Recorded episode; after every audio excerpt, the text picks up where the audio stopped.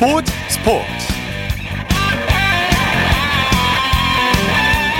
여러분 안녕하십니까? 아나운서 이창진입니다. 어제 개막한 프로농구 그 어느 시즌보다 변화가 많은데요. 가장 큰 변화를 꼽으라면 연고지 변화라고 할 수 있습니다. 또 새로운 팀인 대구 한국가스공사가 새롭게 창단한 것을 줄수 있는데요. 기존에 팀을 운영했던 전자랜드 측이 지난 시즌을 끝으로 농구단 운영을 포기했는데 한국가스공사가 이를 인수해서 새롭게 출범했습니다. 오리온스가 떠난 뒤 10년 만에 대구에 다시 프로농구가 돌아왔고 그만큼 팬들의 관심도 높은데요. 오늘 의미 있는 홈 개막전이 펼쳐졌습니다. 일요일 스포츠 플러스 먼저 프로농구 개막전 소식으로 시작합니다. 조현일 농구 해설위원과 함께합니다. 안녕하세요. 네, 안녕하십니까. 자, 어제 개막한 프로농구 개막전이 오늘도 열렸는데 오늘 분위기는 어땠나요? 네, 오늘 역시도 아주 치열한 대결이 펼쳐졌습니다. 네. 아, 어제는 3경기, 또 오늘은 총 4경기가 열렸는데요. 어, 드디어 어, 농구 시즌이 개막하면서 많은 농구 팬들도 반색하고 있습니다. 예. 먼저 연고지를 옮긴 KT와 DB의 경기부터 살펴볼까요? 네, 원주 DB가 어, 수원 KT를 꺾었습니다. 아, 원주 DB는 이 서수원 7부 체육관에서 열린 프로농구 정규리그 수원 KT와 1라운드 맞대결에서 73대 67로 이겼습니다. 예. 아, 수원 KT는 이제 부산 KT에서 또 수원으로 연고지를 옮겼고 그리고 또 어, 이 서수원 칠보 체육관 또 수원 KT 소닉붐 아레나에서 첫 경기를 펼쳤습니다만 아, 원정팀인 DB가 아, 오히려 수원 KT 홈에서 아, 최초로 승리하는 주인공이 되고 말았습니다. 네네. DB의 허웅, 김종규 선수가 펄펄 날았죠. 네, 허웅 선수는 오늘을 잊을 수 없을 것 같습니다. 3점을 무려 6개를 넣었고요. 26득점 그리고 어시스트 6개, 리바운드 5개로 기록지를 아주 풍성하게 채웠습니다. 예. 아, 그리고 또 빅맨인 김종규 선수 역시도 15득점, 6리바운드를 기록을 했는데 에, 특히 KT의 이 젊은 빅맨지를 어, 압도하면서 아주 좋은 활약을 펼쳤습니다. 네. 그리고 양팀 신인 선수들이 화끈한 데뷔전을 치렀죠. 네, 이번 2021 신인 드래프트를 통해서 어, 또 데뷔한 양 팀의 신인 선수들이 있었습니다. 아, DB의 정호영 선수를 먼저 살펴보자면 아, 신인다운 패기와 집중력을 선보였습니다. 아, 그러면서 전반부터 어, 모습을 드러냈고요. 아, 3쿼터에 다시 등장을 해서 뭐 네. 돌파에 의한 fadeaway 점퍼 어, 그리고 또 레이업까지 예, 아주 훌륭한 활약을 펼쳤습니다. 아, 그러면서 DB가 경기를 주도하는 데 큰 힘을 보탰고요. 아, 10분 42초만 뛰면서도 7득점을 올리면서 어, 성공적인 데뷔전을 치렀습니다. 네. 아, 그리고 KT의 1라운드 2순위 신인 어, 고려대 출신의 하윤기 선수 25분이나 뛰었습니다. 아, 8득점, 리바운드 3개, 또 블락 2개를 쳐냈는데요. 아, 첫 경기임을 감안한다면 아주 훌륭한 데뷔전이었습니다. 네. KT는 이번 시즌 우승 후보로 꼽히는 팀인데 오늘 많이 아쉬웠을 것 같아요. 그렇습니다. 아, 비록 뭐 무관중으로 경기가 열리긴 했습니다만 아, 연고지 이전 이후에 예, 첫 경기였고 어 그리고 또 말씀대로 1위 후보 혹은 뭐 우승 후보로 꼽히는 상황이었기 때문에 예, 여러모로 이 KT에게 거는 기대가 컸습니다. 네. 아, 하지만 결국 홈에서 어, 득점이 터지지 않으면서 아쉽게 패했고요. 어, 그나마 뭐 정성우나 양호 선수가 이 활약을 하긴 했습니다만, 어, KT 최고의 슈퍼스타인 이 허운 선수의 부상 공백이 결국 크게 드러나고 말았습니다. 예. 잠실에서는 삼성이 LG를 꺾고 기분 좋은 첫 승을 거뒀네요. 네, 해결사인 아이자 힉스를 앞세운 삼성이 이 LG와 접전 끝에 진땀승을 거뒀습니다. 어, 서울 삼성은 홈에서 열린 아, 창원 LG와의 경기에서 무려 100득점을 뽑아내면서 100대 92로 승리하면서 시즌 첫 승을 따냈습니다. 네. 삼성이 이제 꼴찌 후보라는 평가가 무색할 정도로 경기력이 아주 좋았어요. 네, 뭐 오늘처럼만 한다면 어, 6강 플레이오프도 충분히 가능해 보입니다. 아, 창원 LG를 상대로 아, 무려 100득점이나 뽑아냈고요. 네. 그리고 아이자 힉스가 22점을 올렸고 또 4쿼터를 지배하긴 했습니다만 어, 대부분의 선수들이 고른 활약을 펼쳤습니다. 네. 아, 특히 김현수 선수가 3점 3개 포함해서 18득점 올렸고요. 또 KBL 데뷔전을 치른 이 오세프 선수가 14득점 그리고 이동엽 선수가 12점을 보태면서 팀 승리에 힘을 보탰습니다. 네. LG는 막판 집중력이 흔들렸어요. 네, 사실 전반부터 출발은 좋지 못했습니다. 아, 실점이 많은, 많아지면서 아, 결국에는 계속 이 끌려가는 형태의 경기를 펼칠 수밖에 없었고요. 아, 그나마 뭐 마레이 선수가 22득점에 10개 리바운드로 더블 더블을 달성했고 또 이재도 선수 역시 19득점 그리고 어시스트 6개로 이 활약을 했습니다만 네. 아, 전반 열세를 뒤집고 어, 또 역전승을 따내기까지는 무리가 따랐습니다. 네. 개막전을 승리로 장식한 삼성 이상민 감독 할 말이 있었겠는데요. 그렇습니다. 전반부터 서울 삼성이 앞서가서 그런지 아, 이상민 감독은 경기가 끝나고 나서 어, 결국 흐름을 내주지 않은 게 에, 승리의 요인이다라는 이야기를 했습니다. 예. 아, 그리고 또 어려운 상황을 이겨내고 승리를 했기, 했기 때문에 에, 더 기쁘다는 이야기를 했었는데요. 어, 서울 삼성이 2021 신인 드래프트 1순위로 또 이원석이라는 아주 훌륭한 루키를 뽑았기 때문에 또 향후 행보를 지켜봐도 좋을 것 같습니다. 예. 자, 한국가스공사가 KGC 인삼공사를 꺾고 창단 첫 홈 개막전을 승리로 장식했네요. 네, 대구 농구 팬들에게 또 10년 만에 돌아온 이 한국가스공사 아, KGC를 88대 73으로 대파했습니다. 네네. 아, 이로써 어, 제 경기, 오늘 경기 이틀 연장 백투백으로 열린 두 경기를 모두 잡아내면서 단독 선두로 올라섰고요. KGC는 어제 승리를 이어가지 못한 채 1승 1패가 됐습니다. 예, 대구 팬들이 10년 만에 돌아온 프로농구를 열렬하게 환영했다고 하죠. 그렇습니다. 어, 오늘 대구체육관에는 어, 대구 한국가스공사와 그리고 또 KGC 인상공사의 첫 홈경기가 펼쳐졌습니다. 네. 어, 프로 원년인 1997년부터 어, 그리고 2010, 2011 시즌까지 어, 과거 대구 실내체육관에서 대구 오리온이라는 이름으로 어, KBL 팀으로 활동을 했었습니다만 네네. 결국 오리온이 고향으로 가면서 대구는 어, 주인이 없었거든요. 네. 하지만 10년 만에 어, 이 대, 가스공사가 결국 돌아오면서 많은 대구 농구 팬들이 즐거워하고 있습니다. 네, 가스공사가 어제 이어서 기세를 이어서 오늘도 1쿼터부터 기선제압을 했죠. 그렇습니다. 어, 결국에는 이 공격력이 살아나면서 어, 가스공사가 2연승을 달릴 수가 있었는데요. 어, 2쿼터에 팽팽한 접전이 이어졌습니다만 전체적으로는 어, 경기 흐름을 주도했습니다. 아, 그 중심에는 뭐 니콜슨 선수도 있었고 네. 또 두경민 선수가 부상에도 불구하고 오늘도 출전을 강행하면서 또 두 자리 득점을 올렸습니다. 네, 니콜슨 선수 오늘도 펄펄 날았는데 득점 어땠습니까?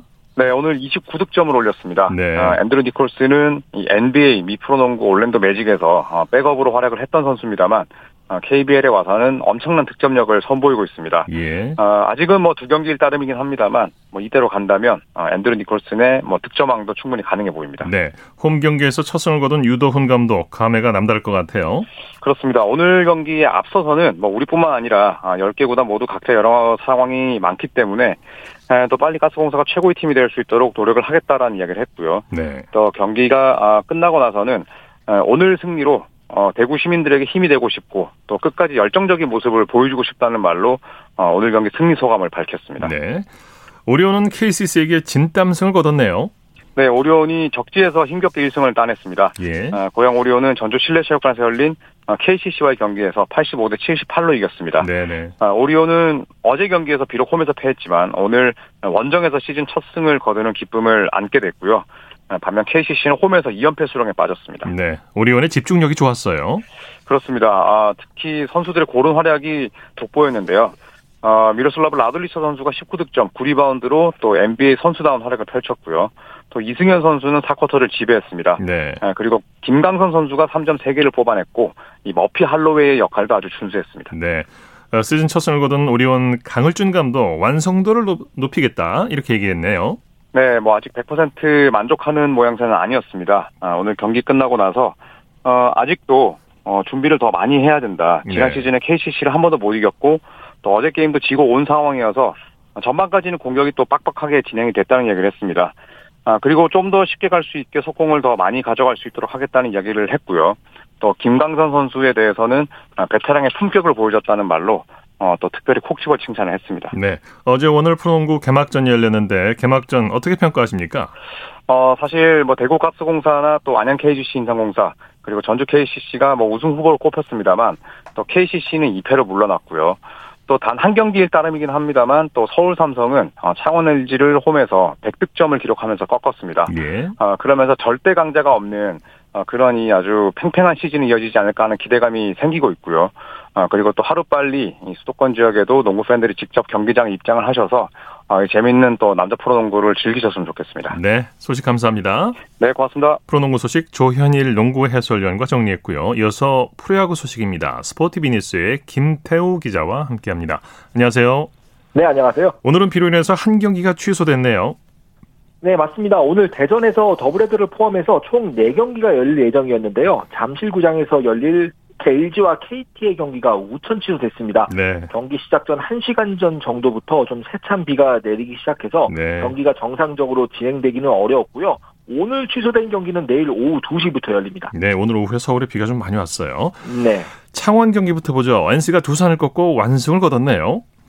NC가 정말 잘 버티고 있습니다. 오늘 창원에서 두산을 5대 1로 누르고 승률 5할에 복귀했습니다. 네. 키움, SSG와 더불어 공동 5위를 기록했는데요. 반면 주, 최근 주춤한 4위 두산은 5위권 팀들에게 한 경기 반차로 좀 쫓기게 됐습니다. 네.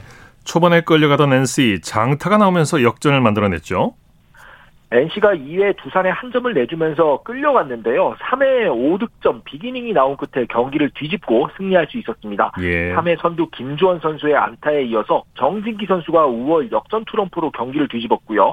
여기서 그치지 않고 나성범 선수의 적시 2루타 그리고 양희티 선수의 좌중월 투런포까지 쉴 새 없이 타선이 터지면서 5점을 뽑아낼 수 있었습니다. 네. 그리고 양희티 선수가 기록을 하나 세웠죠.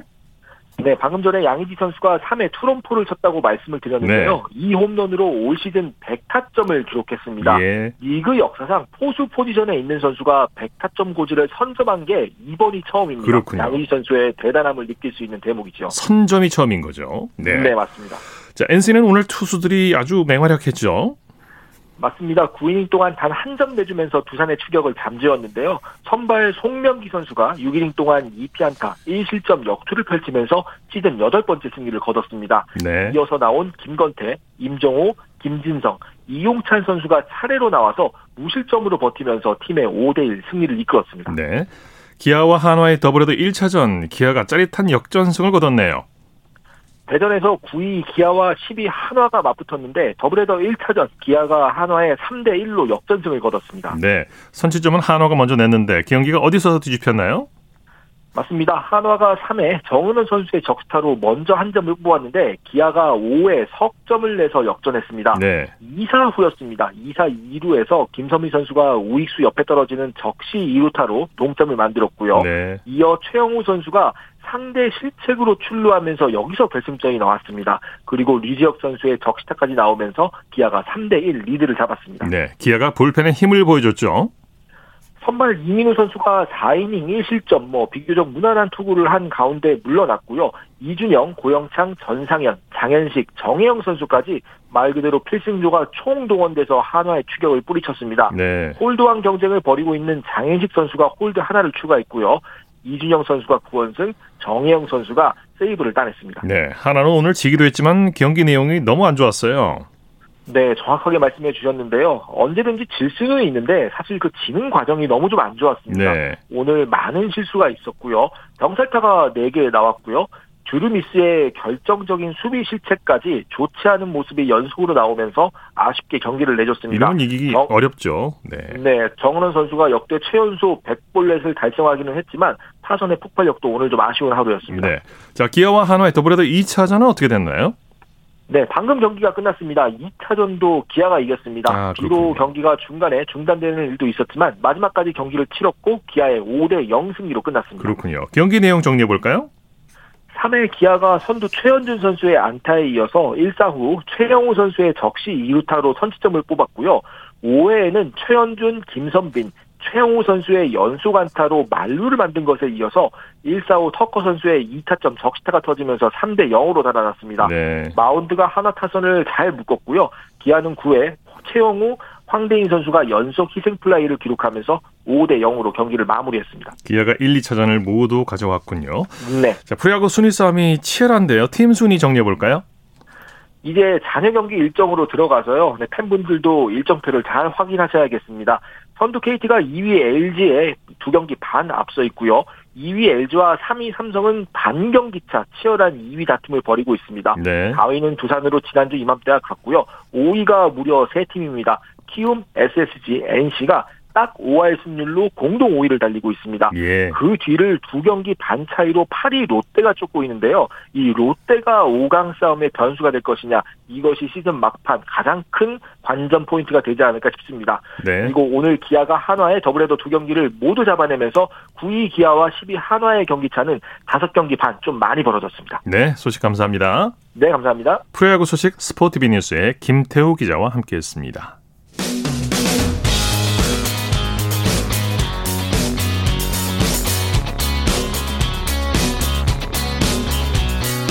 따뜻한 비판이 있습니다. 냉철한 분석이 있습니다. 스포츠 스포츠. 일요일 스포츠 스포츠 생방송으로 함께하고 계십니다. 9시 34분 지나고 있습니다. 이어서 스포츠 속에 숨어 있는 과학 이야기를 살펴보는 기영노의 스포츠와 과학 시간입니다. 스포츠 평론가 기영노 씨와 함께합니다. 어서 오십시오. 네, 안녕하세요. 자, 오늘 어떤 얘기를 해주시겠습니까? 어제 남자 프로농구가 개막이 됐죠. 그렇죠. 어, 그래서 오늘은 야구의 홈런까지는 아니더라도 네. 그래도 농구의 변수가 되고 있는 3점 슛에 대해서 알아보겠습니다. 네. 어, 농구에서의 삼심슛, 뭐 야구에서 홈런 만큼은 아니겠지만 극적인 상황을 만드는 요소라고 할 수 있죠. 예, 농구의 3점 슛은 1933년에 미국에서 도입됐고요. 농구도 예. 미국에서 만들어졌죠. 예. 처음 공식 경기에 도입된 것은 1945년 미국 남자 대학농구 토너먼트 NCAA라고도 하죠. 네네. 여기서부터 시작됐고요. 예. 미국 남자 프로농구 NBA는 1979년에 정식 도입됐습니다. 예. 그리고 국제식 지금 말하는 이제 올림픽이라든지 세계 선수권 대회 여기나 우리나라 프로농구는 1984년부터 3점 슛 제도가 시작이 됐습니다. 예.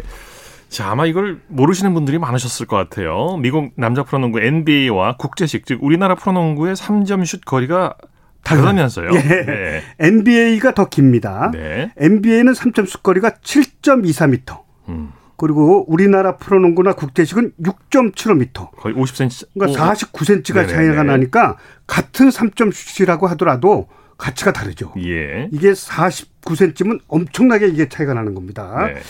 농구에서 슈팅 거리는 10cm만 멀어져도 정확도가 많이 차이가 나는데 거의 50cm 차이면은 매우 큰 차이라고 할 수 있는데 그렇죠. 하지만 네. NBA에서도 양쪽 사이드 라인 있죠. 네. 사이드 라인은 6.75m로 똑같아요. 똑같군요. 양쪽 사이드 라인은 사이드 라인 예. 같고. 네. 자, 농구의 슛 거리에 따라서 정확도 이제 물론 차이가 날 수밖에 없는데 구체적으로 얼마나 차이가 날까요? 예, 앞서 말씀드렸듯이 일단 공을 쏜 투사 거리가 아, 그 바스켓과 멀어질수록 림과 멀어질수록 당연히 이제 이게 차이가 나죠. 네, 네. 가, 가까워질수록 더 이제 슈팅 확률이 높고요. 0.9m가 가장 정확도가 높다고 합니다. 예. 골밑슛이죠 사실 아. 62%입니다. 전 네. 세계 평균. 그리고 거리가 멀어질수록 어, 확률이 줄어드는데 6m 정도면 절반밖에 네. 안 되고요. 7m는 약 40%.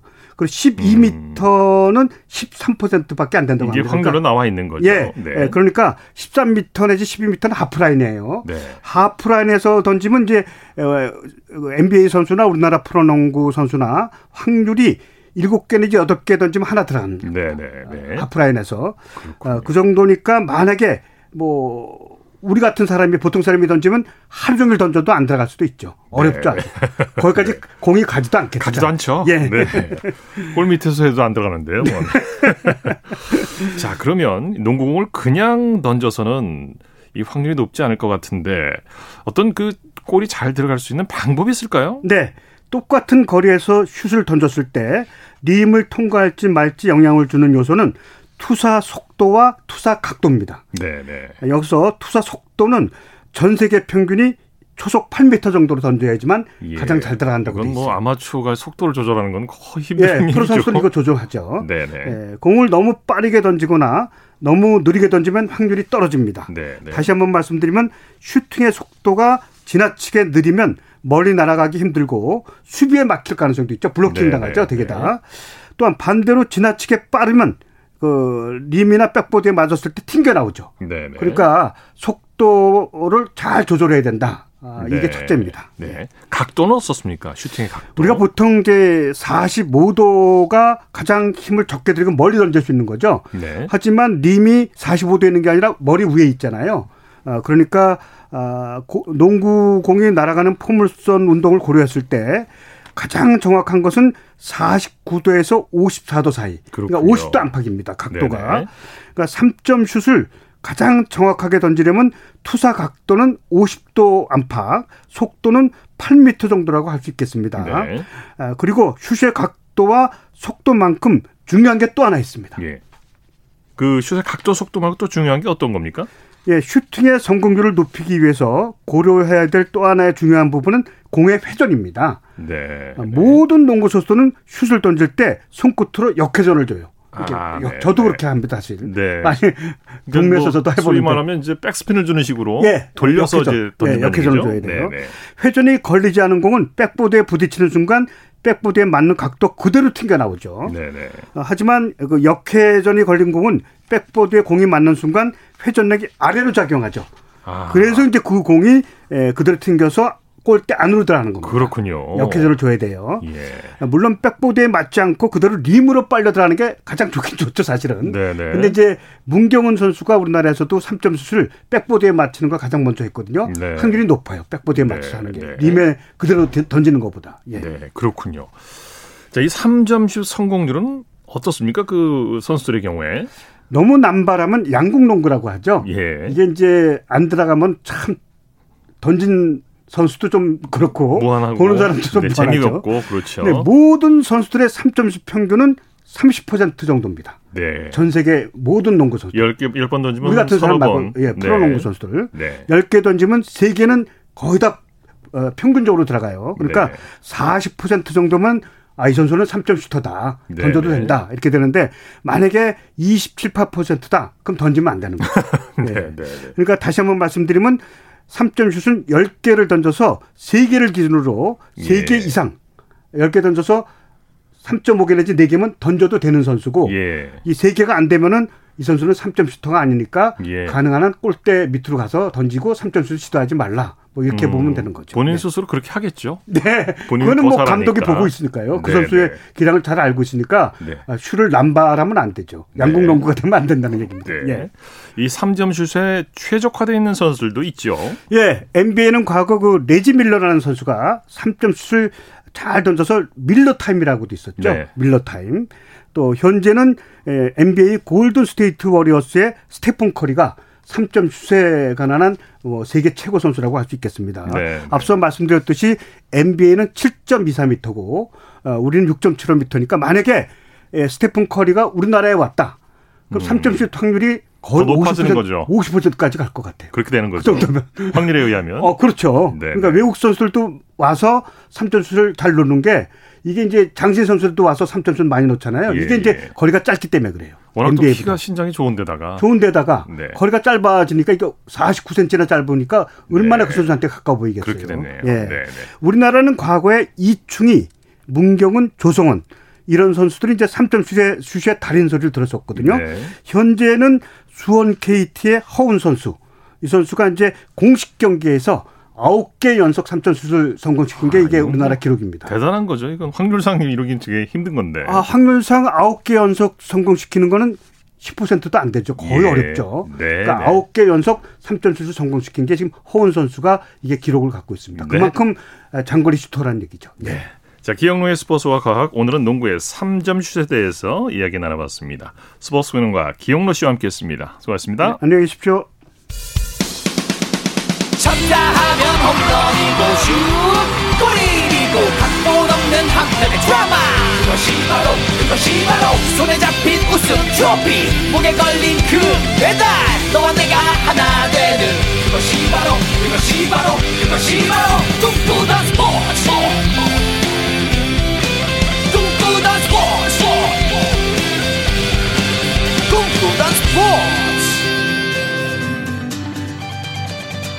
일요일 스포츠 스포츠 생방송으로 함께하고 계십니다. 9시 43분 지나고 있습니다.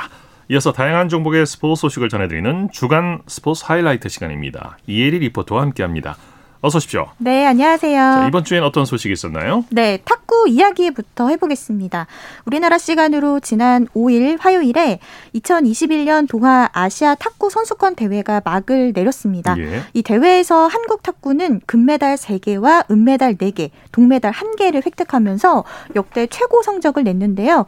이 기록은 1988년 니가타 대회에 당시 선수였던 윤남규 대한탁구협회 부회장과 현정화 한국 마사회 감독 이상욱 등이 참가해서 금메달 3개와 은메달 1개, 동메달 4개를 땄습니다. 네. 이 대회 성적을 이번에 뛰어넘은 건데요. 예. 특히 이번에 열린 도하 아시아 탁구 선수권 대회에서 한국 여자 탁구 신구 에이스 신유빈과 전지희 선수가 홍콩을 이기고 21년 만에 아시아 선수권 대회 금메달을 안겼습니다. 예. 이로써 여자 탁구 신구 에이스는 이번 대회에서 파리 올림픽 메달을 향해 한 걸음 나아갔는데요. 지난 6일 수요일 KBS 9시 뉴스입니다. 신유빈과 전지희의 여자 복식 우승을 포함해 아시아 선수권에서 금메달 3개를 수확한 탁구 대표팀이 오늘 귀국했습니다. 우승을 확정지은 신유빈과 전지희가 환하게 웃음을 짓습니다. 아시아 선수권 여자 복식에서 무려 21년 만에 우승. 남자 단식의 이상수까지 금메달 3개를 따낸 탁구 대표팀이 밝은 모습으로 귀국했습니다. 막내 신유빈은 금메달만큼 값진 자신감을 얻었습니다. 올림픽 끝나고 첫 국제 대회였는데 이렇게 언니들이랑 다 같이 좋은 성적 낼 수 있어서 좋았던 것 같고 앞으로도 더 열심히 할 수 있게 된 것 같아요. 네, 조금 전에 뉴스에서 잠깐 소식이 나왔습니다만 네. 탁구 단식 남자 이상수 선수, 선수도 아시아 탁구 선수권 대회에서 우승을 했죠. 네, 한국 선수 최초로 이상수 선수가 아시아 탁구 선수권 대회 남자 단식 우승을 했습니다. 네. 이 선수는 지난 5일 카타르 도하에서 열린 아시아 탁구 선수권 대회 남자 단식 결승에서 대만의 장즈위안을 풀세트 접전 끝에 3대 2로 물리쳤는데요. 이 아시아 선수권 대회는 1952년부터 시작이 됐습니다. 네. 이 대회에서 한국 선수가 남자 단식에 금메달을 수확한 건 이상수 선수가 이번이 처음입니다. 그렇군요. 네. 자, 그리고 102회 전국체육대회가 지난 8일 금요일에 기영상북도 구미에서 개막했죠. 네, 제 102회 전국 체육대회가 어, 지난 8일 경상북도 구미 시민운동장에서 개막했습니다. 이 전국체전은 1920년 전조선 야구대회에서 시작이 됐고요. 전국 시도에서 선발된 대표 선수들이 기량을 겨루는 국내 최대 스포츠 축제인데요. 네. 올해 개막식은 철저한 방역을 위해서 전국체전 사상 처음 으로 무관중으로 진행이 됐습니다. 네. 그리고 102회 전국 체육대회는 17개 시도 선수단 1,400여 명이 40여 개의 경기 종목에서 실력을 겨루고요. 선수들은 오는 14일 목요일까지 일주일 동안의 열전에 돌입합니다. 네. 이 올해 전국체전은 코로나19 여파로 대학과 일반부는 참여하지 않게 됐고요. 그렇죠. 네, 19살 이하 선수들이 치열한 메달 사냥에 나서게 되는데요. 특히 양국의 김재덕 선수와 또 수영의 황 선우 선수와 같이 도쿄올림픽 스타들이 이 대회에서 또 출전을 합니다. 지난 8일 금요일 KBS 9시 뉴스입니다. 경북 대표 포항제철구와 전북 대표 영생고의 축구 경기 선수들이 최고의 기량을 선보이며 멋진 승부를 펼칩니다. 코로나19로 관중석은 텅 비었지만 선수들의 열정이 초록색 그라운드를 가득 채웁니다. 유관중이 열렸으면 아무래도 부모님들이나 뭐 관계자들 분들도 많이 오셔서 저희를 응원해 주셨을 텐데 대표로 출전한 만큼 좋은 성적 내도록 하겠습니다. 인근 경기장에선 씨름 경기가 한창입니다. 오랜 기간 동고동락한 감독은 선수들이 힘들여 준비한 만큼 제 실력을 발휘해 주기를 간절히 응원합니다. 그 학생들이 작년에 전국체전이 취소되는 바람에 정말 2년 동안 참 동계훈련부터 해서 피땀 흘려서 고생을 참 많이 했거든요. 경북체육회는 대회 기간 내내 감염 확산 차단에 총력을 다할 계획입니다. 경기장 방문도 1회 방문 시 2명까지만 허용하고 민간 선별 진료소를 설치하는 등 방역 관리 매뉴얼을 철저히 준수하여 가장 안전하고 내실 있는 성공체전을 새로운 경상북도 행복한 대한민국이라는 구호를 내걸고 2년 만에 열린 올해 전국체육대회는 경북 12개 시군 50여 개 경기장에서 오는 14일까지 이어집니다. 네, 이번에는 동계 스포츠 종목에 대해서 얘기해 보죠. 2022 베이징 동계올림픽에 스피드와 쇼트트랙 대표팀이 감독 없이 출전한다고요. 네, 그렇게 됐습니다. 내년 2월에 열리는 베이징 동계올림픽에 스피드와 쇼트트랙 대표팀이 감독 없이 출전하게 됐습니다. 이 빙상연맹은 국가대표 감독 공모를 했는데요. 스피드와 쇼트트랙 대표팀을 이끌 자격 기준에 충족한 지도자가 한 명도 없었습니다. 네. 지난 7일 목요일 KBS 9시 뉴스입니다. 3년 전 평창에서 세계 최강의 위용을 자랑한 쇼트트랙과 명승부를 보여준 스피드 스케이팅 대표팀. 한국 동계 스포츠의 자랑 빙상이 올림픽을 앞두고 흔들리고 있습니다. 빙상연맹은 베이징 올림픽을 감독 없이 전담 코치 체제로 치르겠다고 밝혔습니다. 공모 결과 선정 기준을 충족한 지도자가 한 명도 없다고 했습니다. 한국 빙상은 몇 년간 폭력과 성폭력, 선수촌 내 잦은 일탈 행위와 파벌 싸움 등 끊임없는 논란을 빚어왔습니다. 이러다 보니 과거 흠결 없는 지도자를 찾기가 쉽지 않았습니다. 게다가 평창올림픽을 지휘한 김선태 감독과 빅토르안 등 일부 지도자들은 대최국 중국 대표팀에 합류한 상태입니다. 대표팀은 현재 젊은 지도자들이 전담 코치를 맡고 있지만 경험 부족이 약점으로 꼽힙니다. 올림픽을 앞두고 감독마저 선임할 수 없는 씁쓸한 현실에 빙상계의 우려가 깊어지고 있습니다. 참 씁쓸한 소식이네요. 네. 남자 프로테니스의 권순우 선수가 세계 랭킹 55위에 올랐다고요? 네, 권순우 선수는 지난 4일 월요일에 발표된 세계 랭킹에서 지난주 57위보다 2단계 오른 55위가 됐는데요. 이 순위는 이 권순우 선수 자신의 역대 최고 순위이기도 합니다. 네.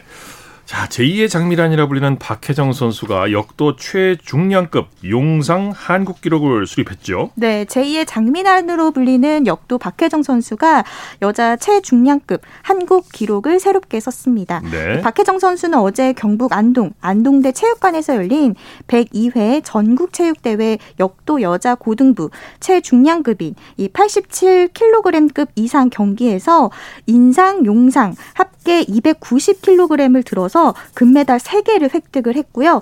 특히나 이 박 선수는 용상 2차 시기에서 166kg을 번쩍 들어 올려서 새 네. 어, 한국 기록의 주인이 됐습니다. 네. 자, 주간 스포츠 하이라이트 이혜리 리포터와 함께했습니다. 수고했습니다. 네, 고맙습니다.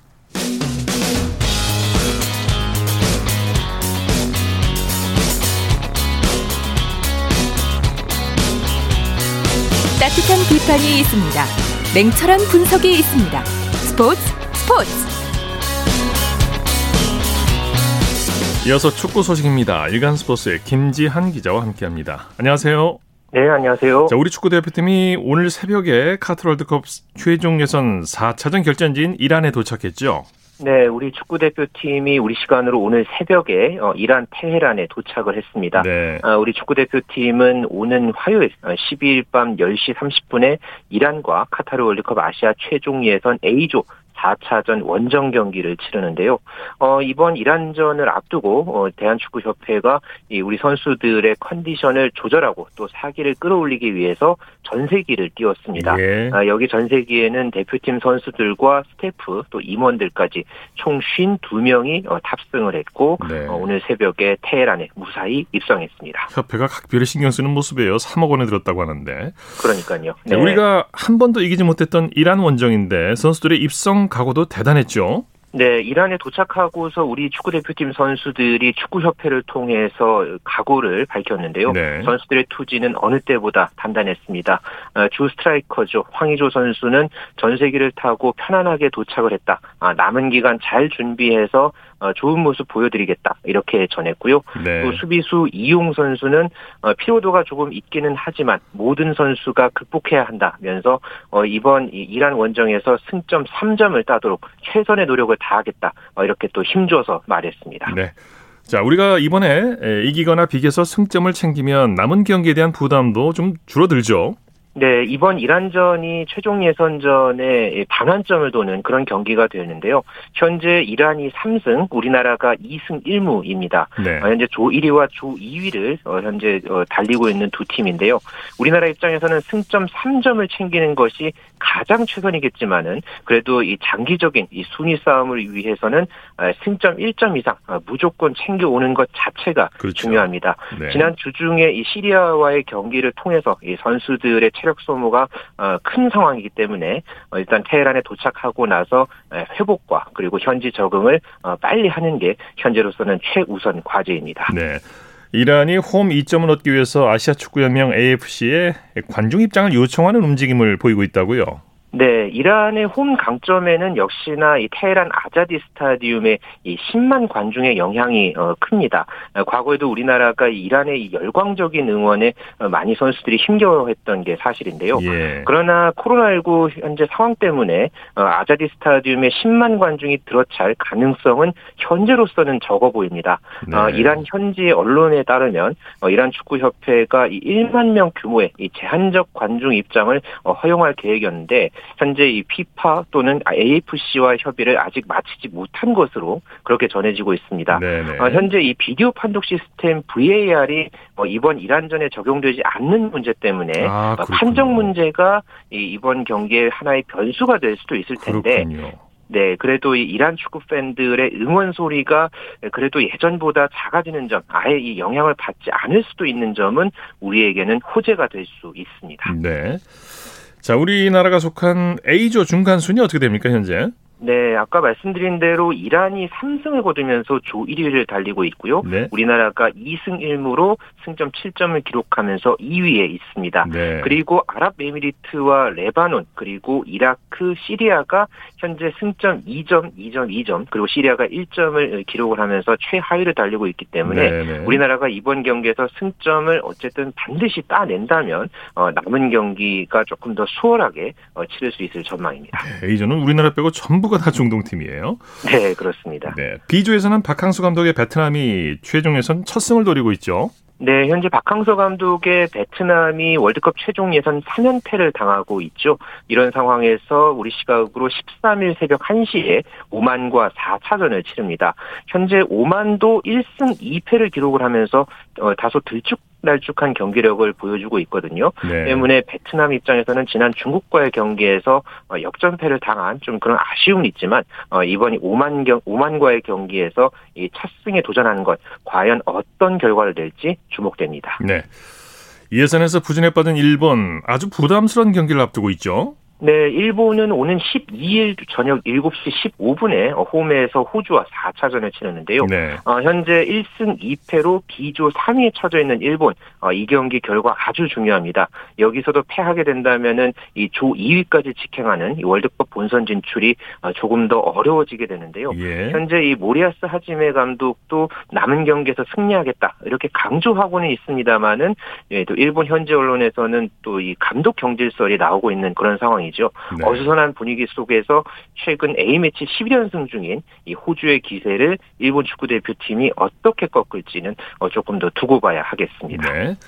유럽 축구로 가보죠. 포르투갈의 호날두가 A매치 통산 최다골 기록을 또 갈아치웠어요. 네, 오늘 새벽에 포르투갈에서 열린 이 카타르와 포르투갈의 친선 경기에서 크리스티아노 호날두가 전반 37분에 선제 결승골을 넣으면서 포르투갈의 3대 0 완승을 이끌어냈는데요. 네. 이렇게 되면서 어, A매치 통산 최다 득점 기록을 호날두 선수 A매치 112골까지 늘리는 데 성공을 했고요. 네. 또 통산 181번째 A매치에 나선 호날두 선수 어, 스페인의 이 세르히오 라모스를 제치고 유럽 선수 A매치 최다 출전 기록도 함께 이 경기에서 갈아치웠습니다. 네, 소식 감사합니다.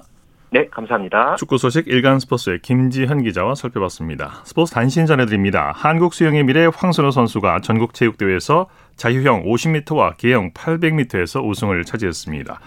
네, 황 선수는 오늘 남자 고등부 자유형 50m 결승에서 22초 23의 기록으로 1위를 차지했고 계형 800m에서도 7분 30초 81의 기록으로 대회 신기록으로 우승을 차지했습니다. 스포츠 스포츠 오늘 준비한 소식은 여기까지고요. 내일은 8시 30분부터 들으실 수 있습니다.